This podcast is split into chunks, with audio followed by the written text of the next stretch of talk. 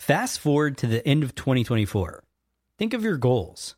What can you do right now to give yourself the best chance of succeeding? If you want to learn a new language, you absolutely should get Babbel. Be a better you in 2024 with Babbel, the science-backed language learning app that actually works. Don't pay hundreds of dollars for private tutors or waste hours on apps that don't really help you speak the language. Babbel's quick 10-minute lessons are handcrafted by over 200 language experts to help you start speaking a new language in as little as 3 weeks. I absolutely love Babbel because their courses help me learn real-life conversational skills. It's so easy to learn how to order food, ask for directions, speak to the locals without having to consult language apps. Babbel has over 16 million subscriptions sold. Plus, all of Babbel's 14 award-winning language courses are backed by their 20-day money-back guarantee. Here's a special limited-time offer for our listeners. Right now, get up to 60% off your Babbel subscription, but only for our listeners at babbel.com slash SPP. Get up to 60% off at babbel.com slash SPP. That's spelled B-A-B-B-E-L dot com slash SPP. Rules and restrictions may apply. When you need mealtime inspiration, it's worth shopping Kroger, where you'll find over 30,000 mouthwatering choices that excite your inner foodie. And no matter what tasty choice you make, you'll enjoy our everyday low prices, plus extra ways to save, like digital coupons worth over $600 each week. You can also save up to $1 off per gallon at the pump with fuel points. More savings and more inspiring flavors make shopping Kroger worth it every time. Kroger, fresh for everyone. Fuel restrictions apply. Support for today's episode of Smart People Podcast comes from Shutterstock. You might know of Shutterstock as home to royalty free photos, but they offer much more. Kickstart your next interactive project with video clips or music tracks from their collection. All of your creative needs served to you in one place. Take advantage today of a 20% discount Shutterstock is offering for a limited time at shutterstock.com slash SPP. Again, for 20% off, go to shutterstock.com slash SPP. And now on to the show the podcast where we talk to smart people, but not necessarily done by smart people? That is an awesome question. This one goes down probably on one of my top five. Hey, I like nutrition. I like to eat food. This is the coolest thing ever. We're going to do this forever. I wish I paid more attention in that class. You know, I'm going to be honest, I don't understand that. As a man, I just I don't get it. Welcome to smartpeoplepodcast.com. Hello and welcome to Smart People Podcast, conversations that satisfy your curious mind. Wherever you are out there, happy 4th of July week. I don't know if, if you're in America, great. You're probably out there traveling and maybe going to see some fireworks, but in the rest of the world, I don't think you care about 4th of July. I don't know. Somebody email me. Tell me if I'm wrong. This week on the show, we have a great one. Uh, I'm not going to say it's the most cheery or rosy of episodes, but absolutely eye opening and educational. And we do have a true expert to clue us in. And this week on the show, we're talking with R.P. Eddy, and we are discussing his new book, Warnings Finding Cassandras to Stop Catastrophes. So, you might not know what a Cassandra is. I gotta admit, I didn't. And RP is gonna give us a great definition. In short, in Greek mythology, Cassandra foresaw calamities but was cursed by the gods to be ignored. The problem is, as RP points out, there are modern day Cassandras that have clearly predicted disasters such as Katrina, Fukushima, the Great Recession, the rise of ISIS, and others. But like Cassandra, these folks were ignored. And in that same vein, and perhaps more importantly, there are those out there right now warning of impending disasters that we are simply ignoring. But of course, how do you know what's a real disaster and who's just shouting that the sky is falling? And so that's one of the things we're going to talk to RP about. So, who is RP? Well, he's got an impressive resume, I have to admit. So, RP is currently the CEO of Ergo, a strategy and geopolitical intelligence firm headquartered in New York. He's also the CEO of Four Rivers, an investment firm focusing on Asia. And essentially, RP has been seeking out calamities and trying to come up with ways to fix them his whole adult life. He began his career as a director at the White House National Security Council. RP ran the White House presidential review process, which studied and responded to U.S. vulnerability to disease proliferation and bioterrorism. Later, he served in a variety of advisory positions to top American government officials and as a senior U.S. diplomat. So clearly, RP knows his stuff, and he's going to give it to us in this episode. Another thing that's really interesting about this one, in my opinion, is how RP got started in this industry, and in the same vein, how he's built such a unique and impressive resume. Because as I find out in many of my episodes, it's not superhuman people. It's really that old saying, right? Determination, hard work, and a little bit of luck. So we have that conversation at the beginning, and I really enjoyed it. So I'm going to turn it over to RP as he tells us why the world is collapsing. Okay, maybe not quite collapsing, but I hope it opens your eyes, you learn a little something, and enjoy it in the process. Have a great week, be safe, and of course, don't stop learning. Here it is, our episode with RP Eddy, as we discuss his book, Warnings Finding Cassandras to Stop Catastrophes. Enjoy.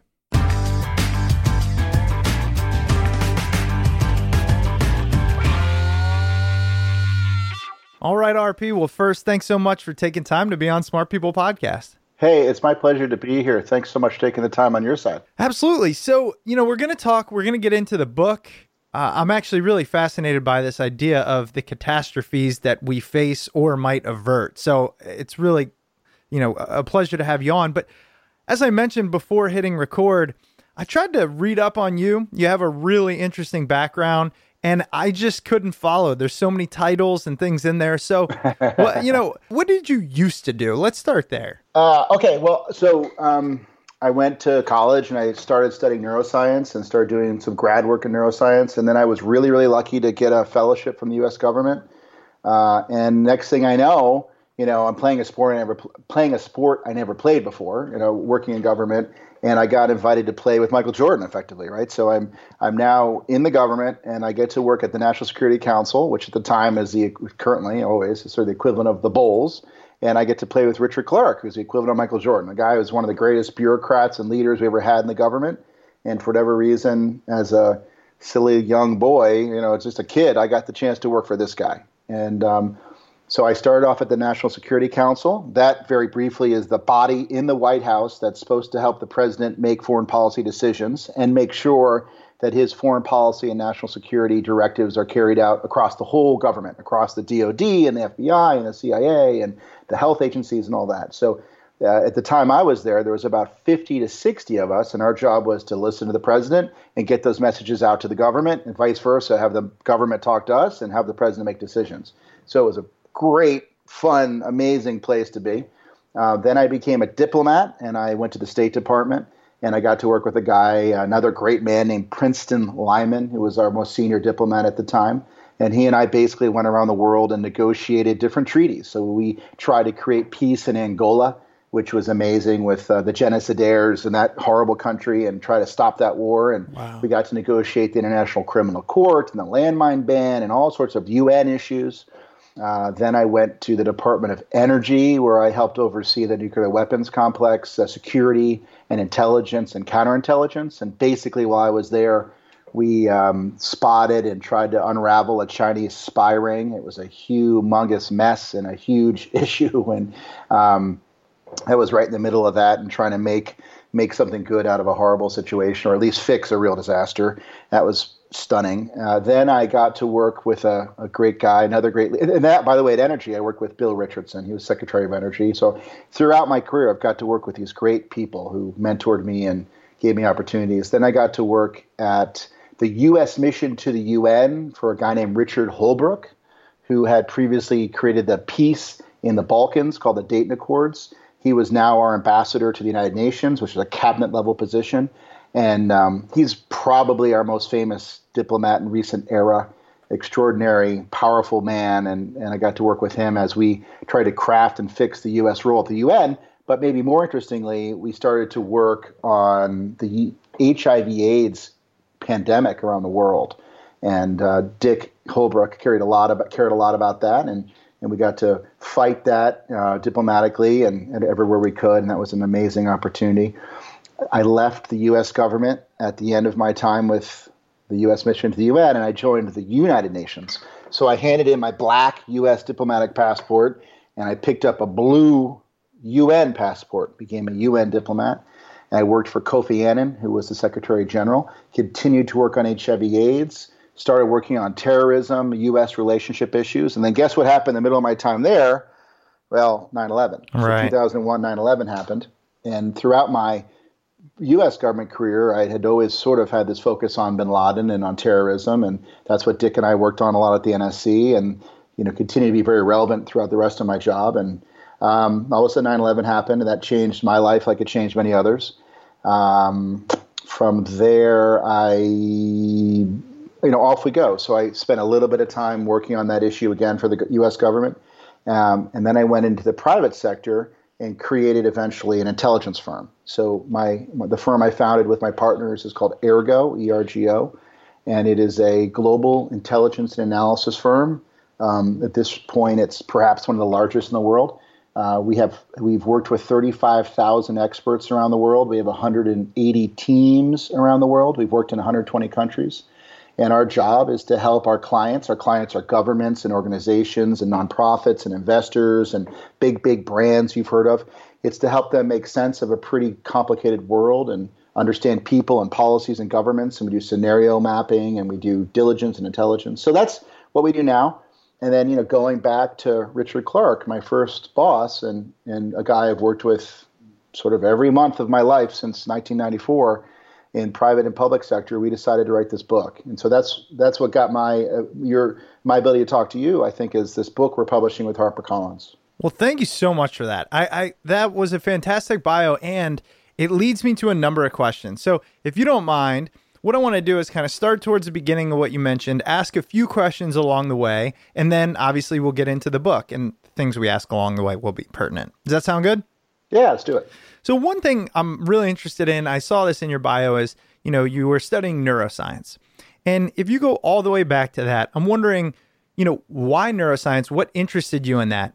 But kind of even more so after that, if you could say to to folks that are in school or maybe they're in a job and they're trying to map out their future, what advice would you give given that I feel like you probably went on a career trajectory you had no idea or intention of doing. You got it. so, so let's just make sure we're very clear about what a knucklehead I've been in my life first. All right. So, why did I pick neuroscience? I was at college, and there were these two lovely women, beautiful girls, in my uh, kind of my freshman dorm, and one of them uh, was going to be pre med, and I said pre med, pre med. I mean, I didn't know anything.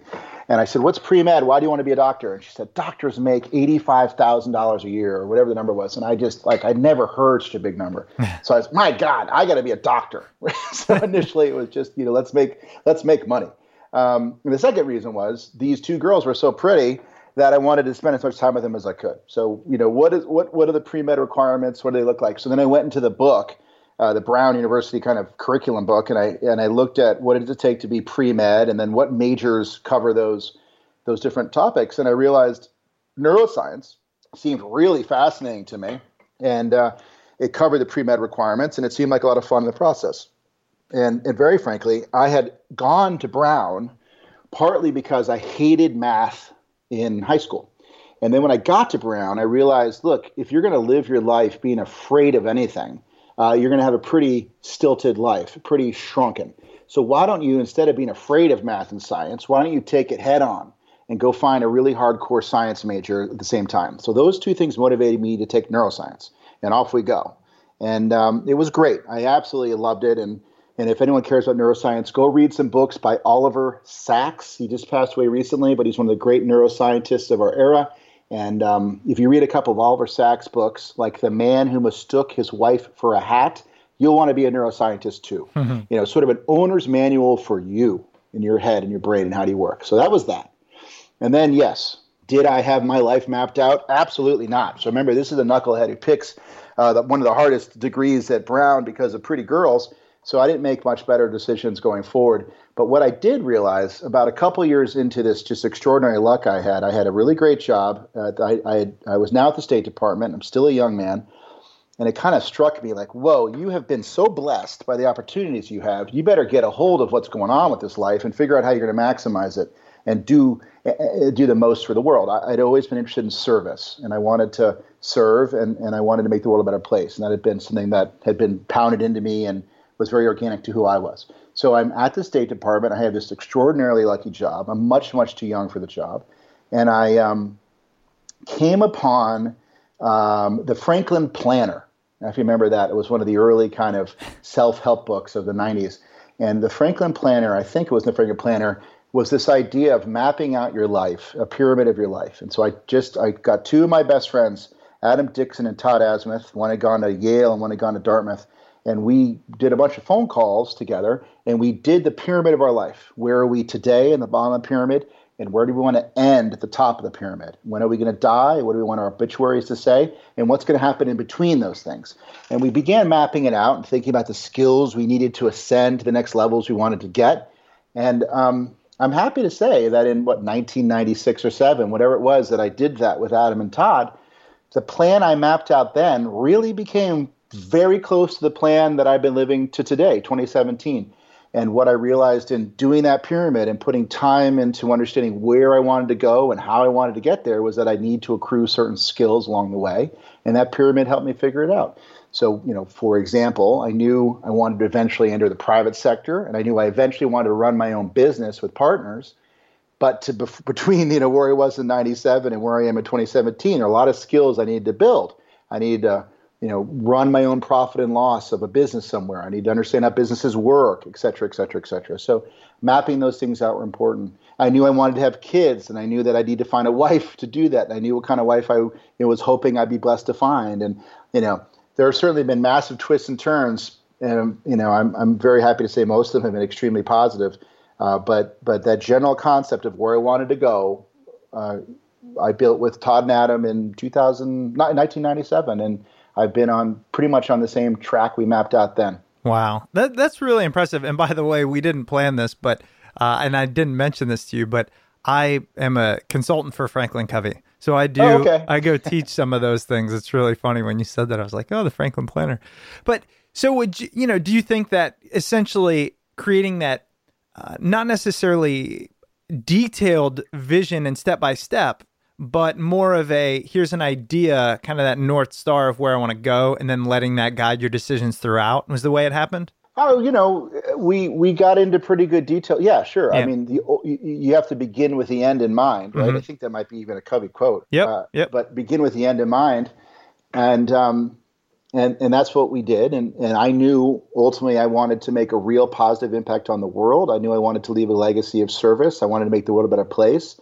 And to be in a position where I could do that, I knew I needed a whole series of skills and exposures to get there. So how would I build them? How would I make myself someone capable of making the world better and and what kind of opportunities would I need to get there and that that's and, and what I believed early on and I still believe is it's really important to have a mixture of public service exposure how does government work how do multilateral organizations like the UN work and a lot of private sector exposure. How does capital work? How do capital flows happen? How's money made? How do you actually manage businesses efficiently when you don't have kind of the big safety net of government when you have to work on profit and loss. And, and I knew I wanted to merge those two things together. And like, look, I, I, if it sounds at all like I got it figured out at this point, I do not. Don't forget, we started this off by saying what a knucklehead I was. Mm-hmm. I still am. And I, I, I, I surprise myself every day by the stupid mistakes I make. But just if I can have that North Star of where we want to go, it certainly makes things easier. Yeah, no, and that makes sense. I mean, and, and it also makes us feel human, at least makes me feel human or anybody, right? Like, you have some good luck, but also some obviously due diligence and foresight. One thing I'm wondering is would you, what are a few skills that you think you have that have allowed you to be successful? Because as much of a knucklehead you might want to be, and whatever reason you got into Brown, saying you're a knucklehead, even, you know, great school, but um, once you got into the professional world, it's clear you excelled all the way to you know what you do today and having founded Ergo, which is highly respected. Uh, what are the the few kind of character traits or skills you think that got you there? Well, uh, if you were to ask my partners at Ergo, uh, they would just start laughing. But I think that's the answer. I have been very lucky to pick great people to be around um, and, and, and great teams and get to work with, you know, Matthew Moneyhunt, Evan Pressman, Todd Eglin, Kate Crumrine, uh, Ned Peterson, the folks at Ergo, Kate, Katie Banks, uh, the folks at Ergo that I get to work with are just the best. And they're, they're, they're smart and they're curious and they're great people. And, um, you know, we have a, hiring program at Ergo. We hope that brings those people forward. But those initial partners, they were, they, I was just, I think I was very blessed to find them and work with them. So, so one is great teams, right? I mean, actually, Dick told me, my co-author, you know, told me back in 94, 95, look, the way to manage is sort of the Winston Churchill method of pick great teams, give them enough guidance, they know what they're going to do, and then be smart enough to leave them alone to do it. You know, so I have that as my sort of chapeau to to management, but um, you you don't want to exaggerate that either. You need to really get into the nitty gritty at certain times as well. So I'd say I've been surrounded by great teams. Um, I'd say that uh, I've been blessed to be curious uh, and and to ask, you know, to really want to dig into things to some extent. Um, I don't know. I, I, I don't I don't think it's about me. I think it's about the great people I've been able to find, and um, the, the clients who wanted to give us a shot, and the mentors who've wanted to work with us, and the advisory board we have at Ergo to lead us along. You know, um, I think that would be it. Okay, I'll ta- I'll allow that humble answer. Um, so now I want to talk about If, kind of. if you if you knew me better, you'd realize it's not humble. I want to I want to ask you about kind of the transition that seemed to happen due to 9/11 and see if it's a fair assumption. Would you say that kind of prior to 9/11 and the years leading up, you were very focused on that more of the um the catastrophes that are diseases, i.e., AIDS, HIV, and then after 9/11, did you kind of become a specialist in terrorism? I'd say no. I think it's actually kind of the opposite. Um, my first jobs working at the NSC were around terrorism. So Dick Clarke in 92, 3, 4 started getting a heads up about a guy named Osama bin Laden. And he became laser focused on him. And, and I, you know, I carried Dick's bags. I worked for Dick at the time. And he created the bin Laden task force. And, and his job and his mission and his message at the time, and as I said, I got to sit in the back and watch and help where I could, was to go get this guy. And of course, Dick was very prescient. You know, he was seven years ahead of 9/11. He was thinking about this guy. So no, I was doing my initial career was really around counterterrorism. I, I focused particularly on the chem bio aspects of it. Um, the Aum Shinrikyo terrorist attack with sarin in Japan, preparing the Atlanta Olympics for bio nuclear attack, and a variety of things like that. Then, you know, the government at the time, pre 9 11, you had offices called global issues or multilateral affairs, and these were offices that didn't confine themselves to one region. So you weren't the European desk, you weren't the Middle East desk or office, you were the global issues office, things that were transnational. And, and that meant then terrorism was lumped in with disease, was lumped in with sanctions, was lumped in with peacekeeping. All these transnational issues, transnational issues were, were piled into one office. So if you did disease, you probably sat next to the guy who did terrorism, sat next to the guy who did other transnational things. So my chem bio terrorism work became more relevant as AIDS became a bigger issue. In fact, I created the presidential policy. I, I was the, sort of the chairman of the subcommittee to create the presidential policy in 94, 5, 6 around disease and that, or sorry, around chemical and biological terrorism. And that led into a conversation around disease, around HIV. So HIV became prominent to me because of my background on terrorism. And then, then yes, when I went to work for Holbrooke in 98, he really cared about HIV. Uh, and, and we did a lot of effort on that. And we, we, we built, negotiated the first UN Security Council resolution on HIV at the Millennium uh, Change for the UN. And, you know, Holbrooke was a real powerful figure in the world. And he decided to put that energy behind getting the world to understand how horrible HIV was. And, and he probably should have gotten a Nobel Peace Prize for what he did on that. Kofi Annan ended up getting the Nobel Peace Prize for that work when I was working for him. And now a quick word from this week's sponsor. The news can be pretty overwhelming these days, and it's hard to know when to act. But Kiva proves that when each of us takes small actions, our collective efforts can transform the world for millions of people. Kiva.org is the world's largest crowdfunding platform for social good. With Kiva, you can back the dreams of refugees, small business owners, students, and those needing a chance, at home in the US and abroad. The best part is that it's a loan, not a donation, so as you get repaid, you can continue to recycle your money to fund more individuals.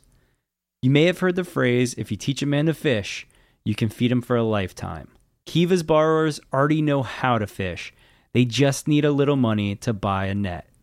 And in small $25 increments, Kiva's growing global community of 1.6 million lenders have crowdfunded $1 billion with a 97% repayment rate.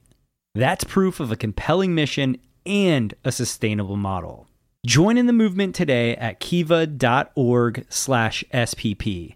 And if you make your first loan during July or August, Kiva will give you a $25 credit to back a second dream. That's kiva.org/spp to get started. And now back to the episode. Mm. Wow. Okay. That's that. I, I was unaware of that, but that makes sense.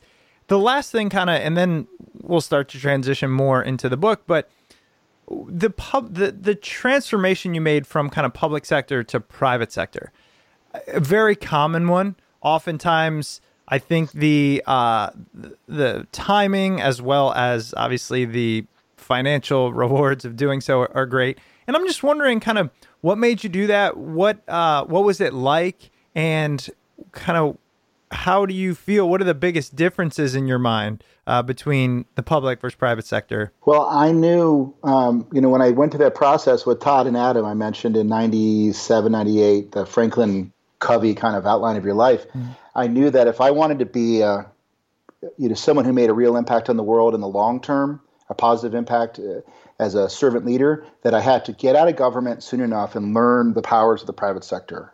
I didn't know really what they were, but I knew that they mattered. So I knew I'd have to make that transition, build businesses, make some money, with the goal at that time of going back into government later and, and, and making a real impact. And so I knew I had to do that. And, and, frankly, part of how I knew it, this is a fun story. There's a woman named um, Susan Rice. She was our national security advisor under Obama. Mm-hmm. And Susan was in our office at the NSC with Dick Clarke. And um, Susan had worked at McKinsey I had worked nowhere, right? So, you know, Susan is this very brilliant, very strong woman and had worked at McKinsey. And we were in a meeting one day, and I don't know what we were talking about, but she got up on the whiteboard and she drew a two by two, you know, a, a two by two graph of decision making. I don't know if, if your readers are probably aware of what that looks like. And we had some serious folks in the room. We had some generals and other people, and this is 1994 5. She writes a two by two on the graph, on, on the whiteboard. And um, the whole room was just sort of puzzled by this dark magic. What did she just put up there? This black art. You know, this is the most amazing framework any of us had seen. Now, if you understand the private sector today, or even then, a two by two is a pretty obvious framework for decision making. But when I saw Susan Rice put that thing up on the whiteboard, I said, "Oh my God, I've got to learn more about these frameworks and these skills." She had worked at McKinsey, so I wanted to work at a management consulting firm and, and learn that stuff. And I was lucky enough to go work for Mark Fuller at the Monitor Group, and which is a consulting firm, and build those skills as I went forward. So um, I knew I needed the skills, and then um, the timing of it, I think I was just dumb luck. I think it's very hard for people to transition out of government as they get older. I think there's a sweet spot where you, if you have enough interesting government exposure yet you're still young enough and malleable enough that private sector companies will take you on and realize you can be a utility infielder until you find your position.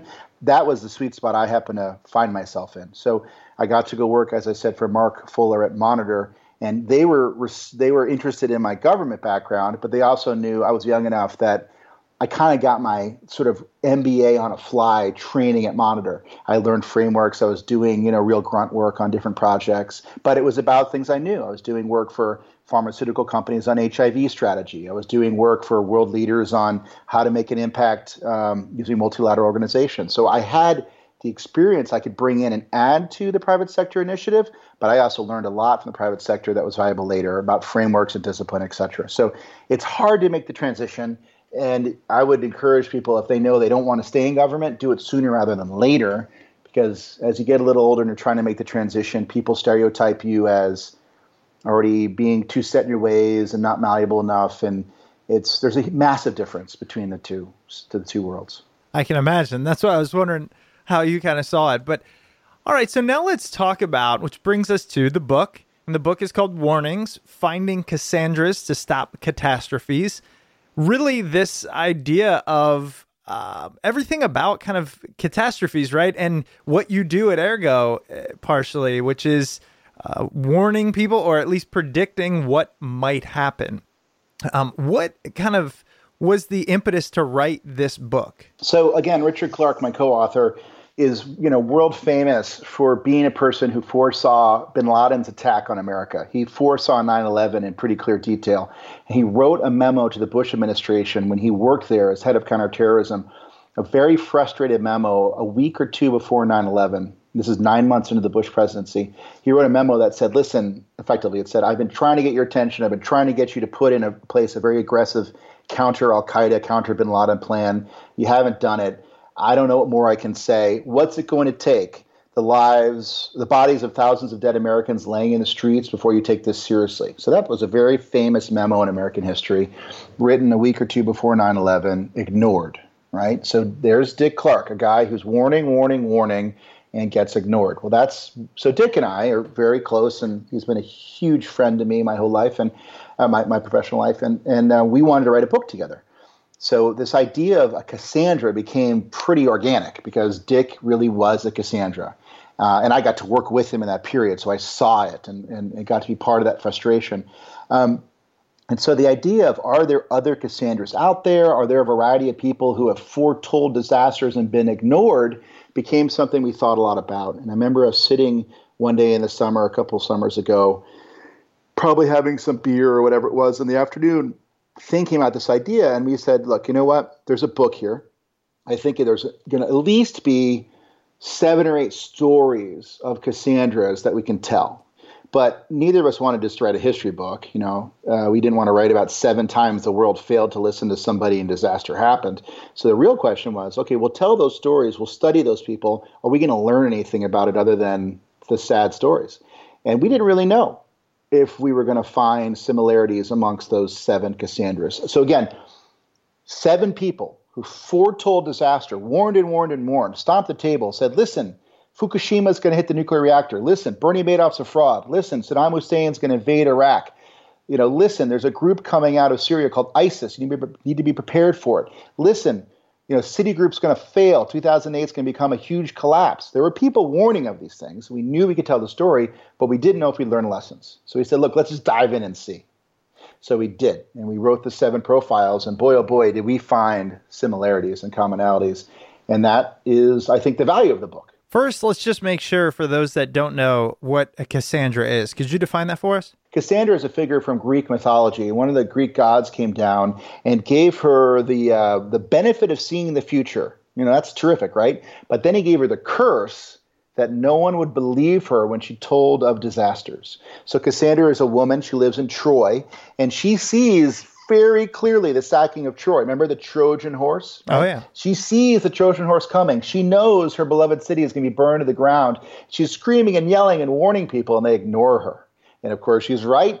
Troy gets burned to the ground, and Cassandra dies with all of her fellow citizens. Cassandra. That's that's who she was, and that's who we're talking about. People who foretell disaster have very specific explanations of what's going to happen, and they warn and warn and warn, and they are ignored, and the disaster happens. That's what we call a Cassandra. So what's important is, and people listening might go, well, yeah, but people warn of disasters all the time and they're wrong. Yes, there's the chicken littles out there who say the sky is going to fall and it never does. So what we want to figure out, and what I think this book does, is tell the difference between a chicken little and a Cassandra. How can you tell the difference? Well, uh, you took the words out of my mouth because here's the thing i would love to know all the cassandras and primarily i'm, I'm interested in this this uh, bernie madoff one right because yeah i worked in uh, commercial real estate for quite some time and uh, right around i mean literally from 2005 2009 so saw the crash saw the rise all that and um, realized if if i would have been one of those smartest guys in the room like if i would have i mean i was making these these loans happen and if i you know seeing what uh, collateralized debt was and all these things, I could have I could have retired. I could be worth a billion dollars. So Yeah. aside from we'll get to the, the everyone on that listens knows where my true motivations are in helping people, but from a purely financial perspective, how do we find the Cassandras who are right?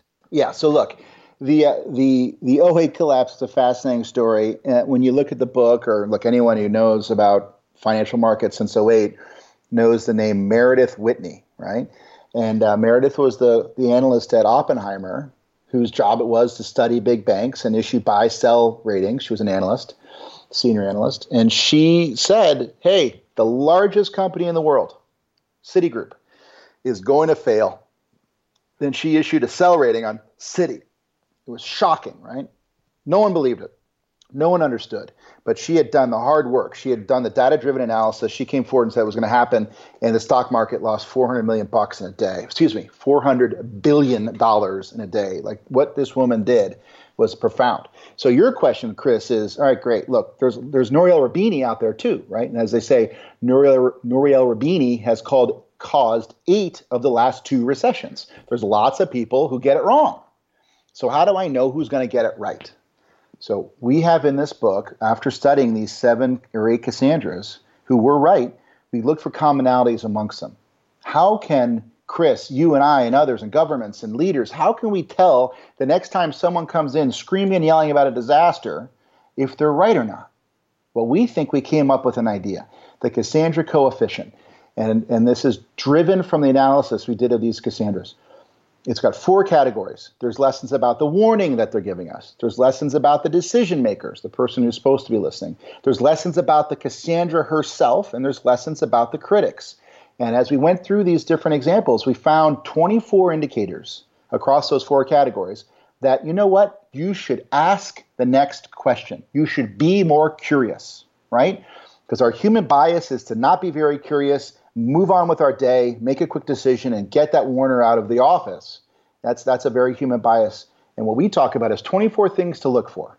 And if you find these, more and more and more of them, you better ask more questions. Now, we're not saying that if you find these 24 answers to be yes, or if you find any of them, that it means that the Warner's right. All we're saying is look more closely. So we have 24 of those things, and um, as I said, they're across four categories. Let's talk a little bit about a Cassandra th- themselves and how to know when they might be right. So if you look at Meredith Whitney for 08, Meredith didn't announce the world, hey, I kind of have a feeling that Citigroup can't pay their dividend. I kind of have a feeling that Citigroup's books are wrong. I kind of intuit that this company is not going to do great. She came out with a detailed spreadsheet of every part of the profit and loss of that massive company and said the numbers don't lie. Look at the numbers, look at your own data. Here's something amazing, Chris. When we wrote this book, of the seven Cassandras we profiled, every single one of them said the same sentence at some point.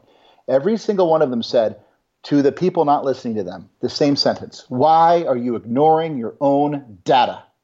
Data driven. These guys are mm-hmm. data driven.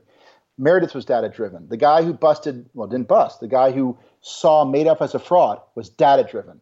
Okamura, who foretold the Fukushima disaster, was data driven. So if you see a Cassandra come forward and they are a proven expert in their space and they are data driven, you better start listening closely. And there's a whole variety of other things that we propose as well. Let's pick out another specific one really quick. Well, let me step back here. What is the worst disaster that's ever occurred uh, that you're aware of that was uh, foretold by a Cassandra? There's been so many. Look, we're all familiar with the rise of Nazism and Churchill warning of it for decades. We're all familiar with the Challenger explosion, those those astronauts dying, and engineers saying precisely what would happen on that on that cold January day, right? But maybe as far as as far as the risk reward ratio, the biggest one I've seen um, that we write about is the Fukushima nuclear disaster called Fukushima Daiichi. So in this instance, there was a Cassandra named Okamura. He is a proven technical expert. He runs a seismology center in Japan. He's an earthquake expert. And he did a lot of study and he said over and over to the guys building this nuclear power plant on the coastline in Japan, hey, don't build the nuclear power plant on the coastline so low. don't build it so close to sea level.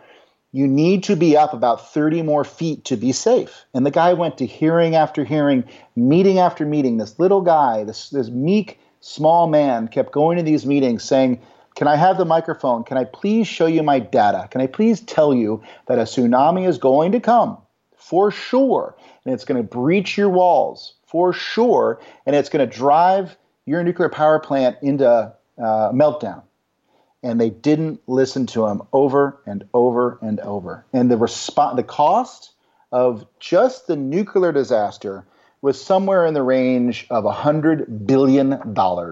Probably thousands of people are going to die from the nuclear exposure that they had uh, from, from lifetime uh, caught cancers. And this guy had a solution.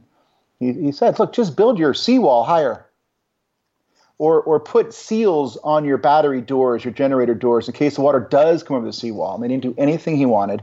It probably we we calculated that if they had made his little fixes, uh, it maybe would have cost maximum fifty million dollars, five zero million, to build a bigger seawall or put the seals on the doors, whatever it was.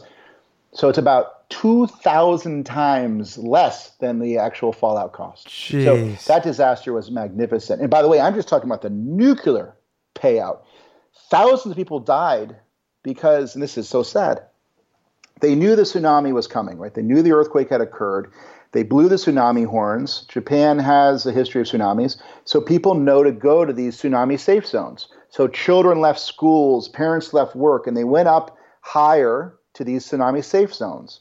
Well, guess what? When they built those tsunami safe zones, they didn't listen to Okamura, and thousands of people were swept to their deaths standing on high ground that had been labeled tsunami safe zones, and they were not. Let me add one more thing to it, which is just shocking to me. Japanese society is a well ordered, considerate place. For thousands of years, they've been hit by tsunamis. So the ancestors of current Japanese sometimes thousands of years ago, certainly hundreds of years ago, built built large stone pillars that they embedded in the coastline that said, "Do not build your house below this pillar. Big waves come here." And they built them all over the country, all over the coastlines. Don't build your house below this pillar because big waves will come. Do not build your house below this pillar. These stone tablets said. There are stone tablets right above the Fukushima Daiichi nuclear power plant that say, do not build below this tablet that someone hundreds of years ago took the time and effort to build to save people in the future, and they were ignored. So that one just makes you cry. People were killed, massive nuclear disaster, the biggest nuclear disaster since Chernobyl, and you had a guy, Okamura, warning over and over and over with specific data, and he was ignored. Wow. Sad, sad story. And now a quick word from this week's sponsor.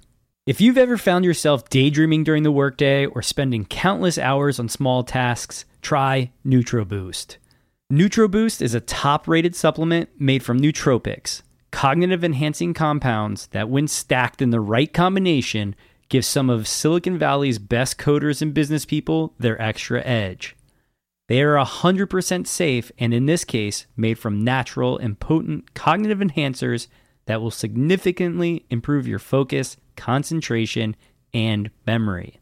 So, for all you hustlers, strivers, and thrivers, anyone looking to get the most out of their lives, count on NootroBoost to increase your productivity and give you the competitive edge needed to conquer any challenge.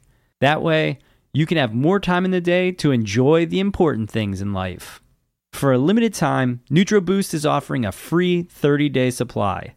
That's a $60 value, and all you'll have to pay is less than $5 for shipping. Head to trynootroboost.com slash smart. That's T-R-Y-N-O-O-T-R-O-B-O-O-S-T dot com slash smart to claim your free trial now while supplies last and before this offer expires.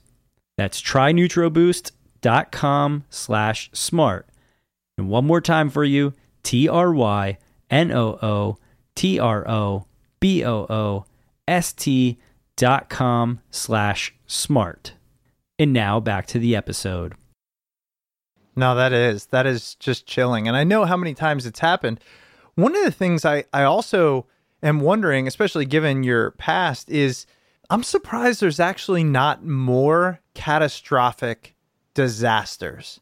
So we must do a either we must do a fairly decent job of preventing some or we must get really lucky. What do you think it is kind of being in the war room of some of this stuff? Look, we're getting better and better at predicting weather disasters. So, weather disasters have been a big issue throughout the history of humanity. Uh, and we're doing a better job at foreseeing hurricanes and tornadoes and tsunamis. So, that's certainly lessened the number of catastrophes that attack human beings. But, Chris, I would disagree with you. I think mm-hmm. we do a pretty crummy job of foretelling catastrophes. And I would think, given how advanced we are as a society, given what we've been able to do technologically, the fact that we still get slammed by catastrophe every year or two, there is a major global catastrophe. And every one of those that I can think of was predicted by a Cassandra. I mean, it's shocking, right? I didn't know that when we started this book. Dick and I didn't realize the correlation. But if you look at almost any catastrophe that we've had that you can think of, and I mean major global problem, there was a data driven expert screaming and yelling saying this is going to happen. Uh, so you know I, I, think if you just look at you know modern history we've we've lost uh, millions and millions of lives and billions and billions of dollars to catastrophes in just the last 10 years. And that's that's not acceptable um, particularly given our capacity you think we're better than that you think we could figure it out but it turns out, here's the secret, right? It turns out, as technologically advanced as we are, we don't have a technology to help us foretell disasters generally. We do have some good technologies in weather. We do have some good technologies in other parts of science. We clearly don't have good technologies in financial markets, right? Few people saw 08 coming. No one can tell me right now how how how close we are to a recession again. A lot of people believe we're in a we're in the end of a bull market we're entering a bear market, but there's no technology that can give me a concise answer for that. So we keep getting slammed by these catastrophes, and the only thing that ties together the warnings, the only thing that ties them together is that we had a person warning of every one of them. Mm-hmm. Uh, so let's get better at it. Let's make sure we're down to zero catastrophes, particularly when someone is explicitly telling us it's going to happen. Yeah, I mean, and when I think about it, uh, the the weather ones seem extremely difficult or a lot of natural disasters but as you mentioned our and you would know more you know our ability to diagnose these and predict them is better and should be better. The ones that i'm really surprised about i can't believe we haven't uh, been ha- basically had a nuclear explosion you know a terrorist attack in america. I can't believe that we've not had more uh, biological uh, attacks. You know there's certain things that i'm just or or a complete hack shutdown of our you know electrical grid or something. Those are the things that i feel like people must be just really doing their job behind the scenes. And i don't know if you can speak to that um, you know with your background and everything. Sure. Look um, i really believed after 9-11 and i stated publicly and i was wrong. So i was a chicken little that we were going to get New York City was going to get slammed by a, a, whole litany of massive terrorist attacks in the years to come. And I gave talks on that. So I was a chicken little. I was wrong. Things weren't as bad as I said they would be. But you're exactly right, Chris. Things weren't as bad as I said they'd be because our intelligence and our response was really good. So we didn't need to be warned anymore, right? We had been warned mm. before 9/11 and ignored it and got it wrong and paid a massive cost. So the whole so did the whole world. But after that, the warning was listened to.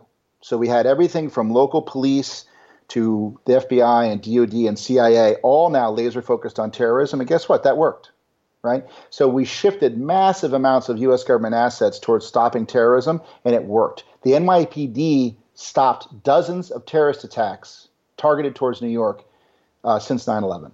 Wow! If we hadn't had, you know, the slap in the face of 9/11, we wouldn't have been prepared for all those things. Right. So now you asked about chem bionuclear terrorism. It falls under the same description I just gave that the government worked very, very hard and smartly and effectively and, and allied with other governments to stop chem bio terrorist attacks in the United States. Um, but I agree with you that it still stands out there as a massive risk. And in fact, if you talk to real people in the know on counterterrorism, and I do all the time, I used to be one of them, um, that's the real threat. The real threat, for example, is that ISIS, who we know has access to some chemical weapons, they've used them before. By the way, ISIS has fired chemical weapons at U.S. troops, right? So then we know they have mustard gas or chlorine. The real threat is that they get those weapons and they use them. Well, it's, it's horrible for them to use them against people in the Middle East. But as far as a sovereign risk, we don't want them to use them in the U.S. or against our European allies. That is an area of massive, intensive focus by the U.S. and allied governments. And it's because we focused on it, because we took the warning seriously, that I think we've been able to prevent it so far. That's a great point. You have to take the warning seriously. Well, and on that, uh, what do you think the greatest threat to mankind is right now, in your opinion? I, I, I think we have a few. So there's uh, two terms I learned writing this book uh, that are that are a little scary. One is called giga death, and that's the death of millions of humans by one event. And the other one is called uh, species level extinction event. And that's where a species gets destroyed, like humans. So the problem is, and this kept me up. It's really kept me up at night sometimes. Is that, that we are now facing a couple of threats that I think present species level risk, giga death risk. They are the rise of superintelligence, meaning artificial intelligence, computers and robots that are vastly smarter than humans. That is a that is going to happen. I mean, you, there's no scientist in the world worth his salt who's going to tell you no, we'll never have computers smarter than humans. So accept that's going to happen. Accept that we are going to have super intelligent computers, computers that program themselves, make themselves smarter, build their own code, uh, probably in a way we can't even foretell. In fact, in a way we certainly can't foretell. We are going to have machines smarter than us. One quote I love is Will computers ever be as smart as humans? The answer is yes, but only for a short period of time, because then they're going to be much smarter than us. so that's a fact, and that's a lot to get your head around. But we are going to have computers smarter than humans, much smarter than humans. Now, it can go two ways. It can be the greatest thing ever. It can cure disease, it can cure hunger, it can cure energy problems, uh, and it will if it's well controlled. I mean, the power of these kind of computers is beyond anything we can imagine. The other way it can go is that they become uh, not under our control anymore. And, and now, right now, the feeling a lot of people in your audience might have is this thing we call outlandishness, right? You listen to me saying, hey, someday the computers and robots could take over the world, like in the movie Terminator. And people go, ah, that's outlandish. I don't believe that stuff. I've seen it in so many movies. That's silly of you to believe it. If you're a serious thinker, you don't think about things like that. Well, guess what? You're wrong. Bill Gates, Stephen Hawking, Elon Musk, some of the greatest thinkers of our era are more terrified than me about the rise of super intelligent computers. And they say, and they put a lot of money behind it, we better get this right or it's an existential risk to humans. It's a species level event. That would be one of my biggest risks right there because we have no idea what this thing will look like. We have no idea how to control it, and it's going to be much, much more powerful than we are. So, the creation of superintelligence will be the last invention humans ever make. Our final invention will be superintelligence. Why do I say that? Because the superintelligence either will destroy us or it will invent everything else going forward. So that is a big deal. It's worth a lot of conversation. That concerns me a lot. Mm. Yeah, I actually think that when you were saying, "Oh, there's people listening," going, "No," I mean, I completely agree with you. I it kind of blows my mind. I was watching a TED talk on how we're already cyborgs because we use our phones everywhere. So we've already almost you could look at it as evolved past Homo sapien and how it will continue to happen until again we're just unrecognizable or it's robots or computers. One really quick one, quick one I wanted to ask you about was was how do you feel in all this research about climate change? Because that's the one that jumps out to me is just there's Cassandras everywhere, and people are like, yeah, yeah, we get it, but it's kind of far away, so let's not pay attention. um, we talk in the book about something called satisficing, right? And that's where where um, the powers that be listen to a complaint, listen to a warning, listen to a Cassandra, and say, okay, I'm going to do just enough to satisfy you, but not enough to solve the problem. And I believe if you look at climate change, we have a situation where the decision makers are doing satisficing. Satisficing is a bad thing. It's not doing enough to solve it, but it's enough to shut you up, right? So we have a variety of treaties. Everyone talks about their, you know, carbon load and this and that. We are not doing enough. Here's how I feel about climate change. I think uh, we quickly get drawn into this really horrible political argument that for somehow ends up being a Republican versus Democratic discussion about the future of the world. And I don't know how it got there, and we should be embarrassed that it does. But when we get into that conversation, um, we ignore the reality that I don't care who caused it, but for sure, we have seen a massive amount of climate change. Maybe it's a natural cycle. Maybe it comes from mankind. I'm quite sure it comes from mankind, but you know others disagree with me. Fine. Now, the guy who predicted all this stuff, his name Hansen, and he was a world-class scientist, and he's the first guy who came up with the idea about climate change.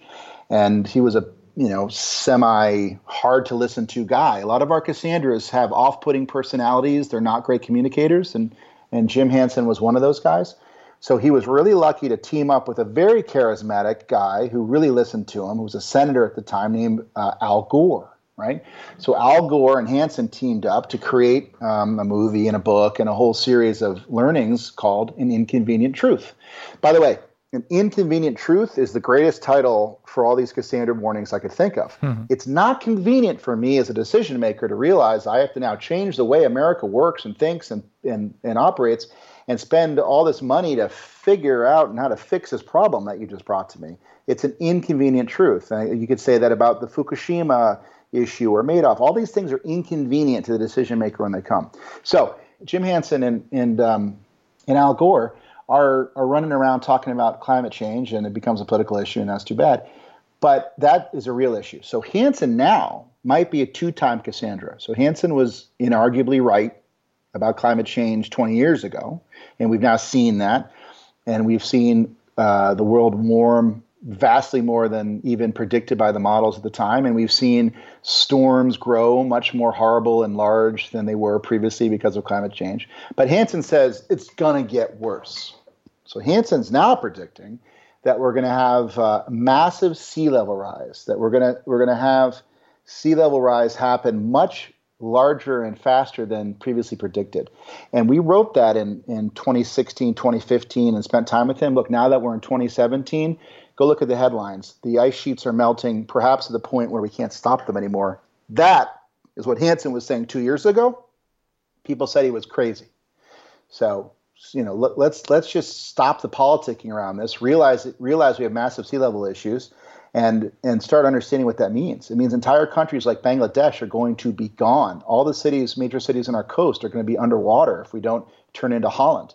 So we have a massive problem coming up here. Let's try to address it as soon as we can. We're not. We're satisficing. Maybe maybe we leave it to Elon Musk and we all we're going to Mars. I don't know. RP, the last thing I want to ask you is, you know, I, I don't want to leave it on such a uh, depressing note, right? And so, of course, we'll read your book and we'll talk more about uh, other places you write. But what can the average person do? I mean, what do we do with this information? Is there is there any hope? Any recommendations on your end? Thank you. So um, yes, there are. First, you know, read the book, buy as many copies as you can, give them to all your friends, um, and understand that sometimes when someone gives you a warning, it's worth listening. And and our our internal, our human bias is to try to ignore as many warnings as possible and get on with our day. But ask the next question. Be more curious. Be a more curious person. That's one thing. The second thing is, look, right now, Chris, someone listening to your podcast hopefully is thinking, whoa, whoa, whoa, I have a warning. Or I know a guy or gal who has a warning, and I want to make sure that warning gets listened to. So Richard Clarke, General Michael Hayden, former head of NSA and CIA, Frank Wisner, America's greatest diplomat, living diplomat, a number of, of people, we've come together and we've said, let's keep the quest, the search for Cassandra's ongoing as long as we can. We've created a foundation where we're going to give a Cassandra Award every year. We're going to give a cash prize of at least $10,000 and we're going to put as much press around a, a, potential Cassandra every year as we can. So if you go to find findcassandra.com. If you go to findcassandra.com, you'll find a form, and you can fill that form out, and we'll get it. And, it, it and we're asking you to nominate a potential Cassandra. And we're going to look at that form. I want people all around the world to fill these forms out. And then the judges, I mentioned a few of them. We have some former, we have some proven Cassandras in our judging panel, Meredith Whitney. We have some great business leaders like Mark Gerson. In this group of leaders, that are going to review these Cassandras, and we're going to give that award every year.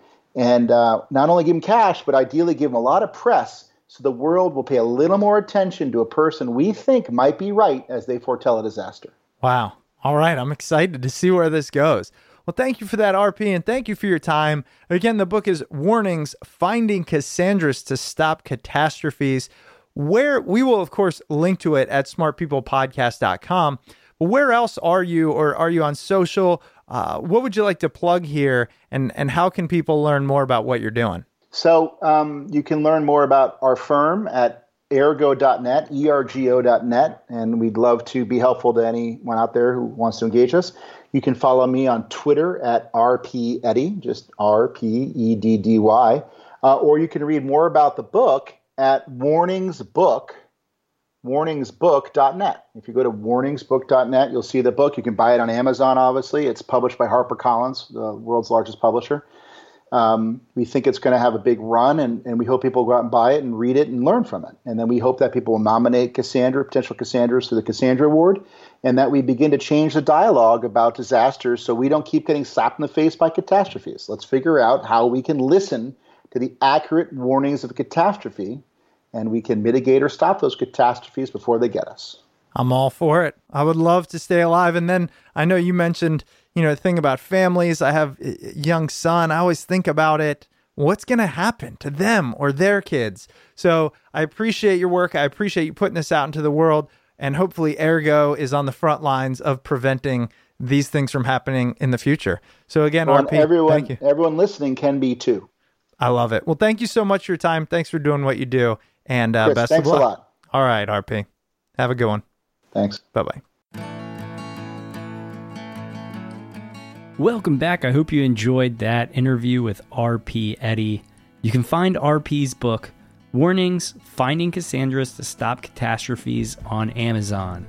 And as a reminder, if you do decide to purchase RP's book or anything else through Amazon, please go through the Smart People Podcast Amazon link located at smartpeoplepodcast.com slash Amazon. Any purchase you make through that link comes at no extra cost to you and gives a nice little kickback to the show. If you're looking for other free and easy ways to support the show, you can head over to iTunes and leave a rating and review over there. If you'd like to get in touch with the show, you could send us an email at smartpeoplepodcast at gmail.com or send us a message on Twitter at smartpeoplepod. To those listeners in the US, I hope you have a very happy and safe 4th of July celebration. We've got some great interviews coming up. So make sure you stay tuned and head over to smartpeoplepodcast.com, sign up for that newsletter over there, and we will see you all next episode.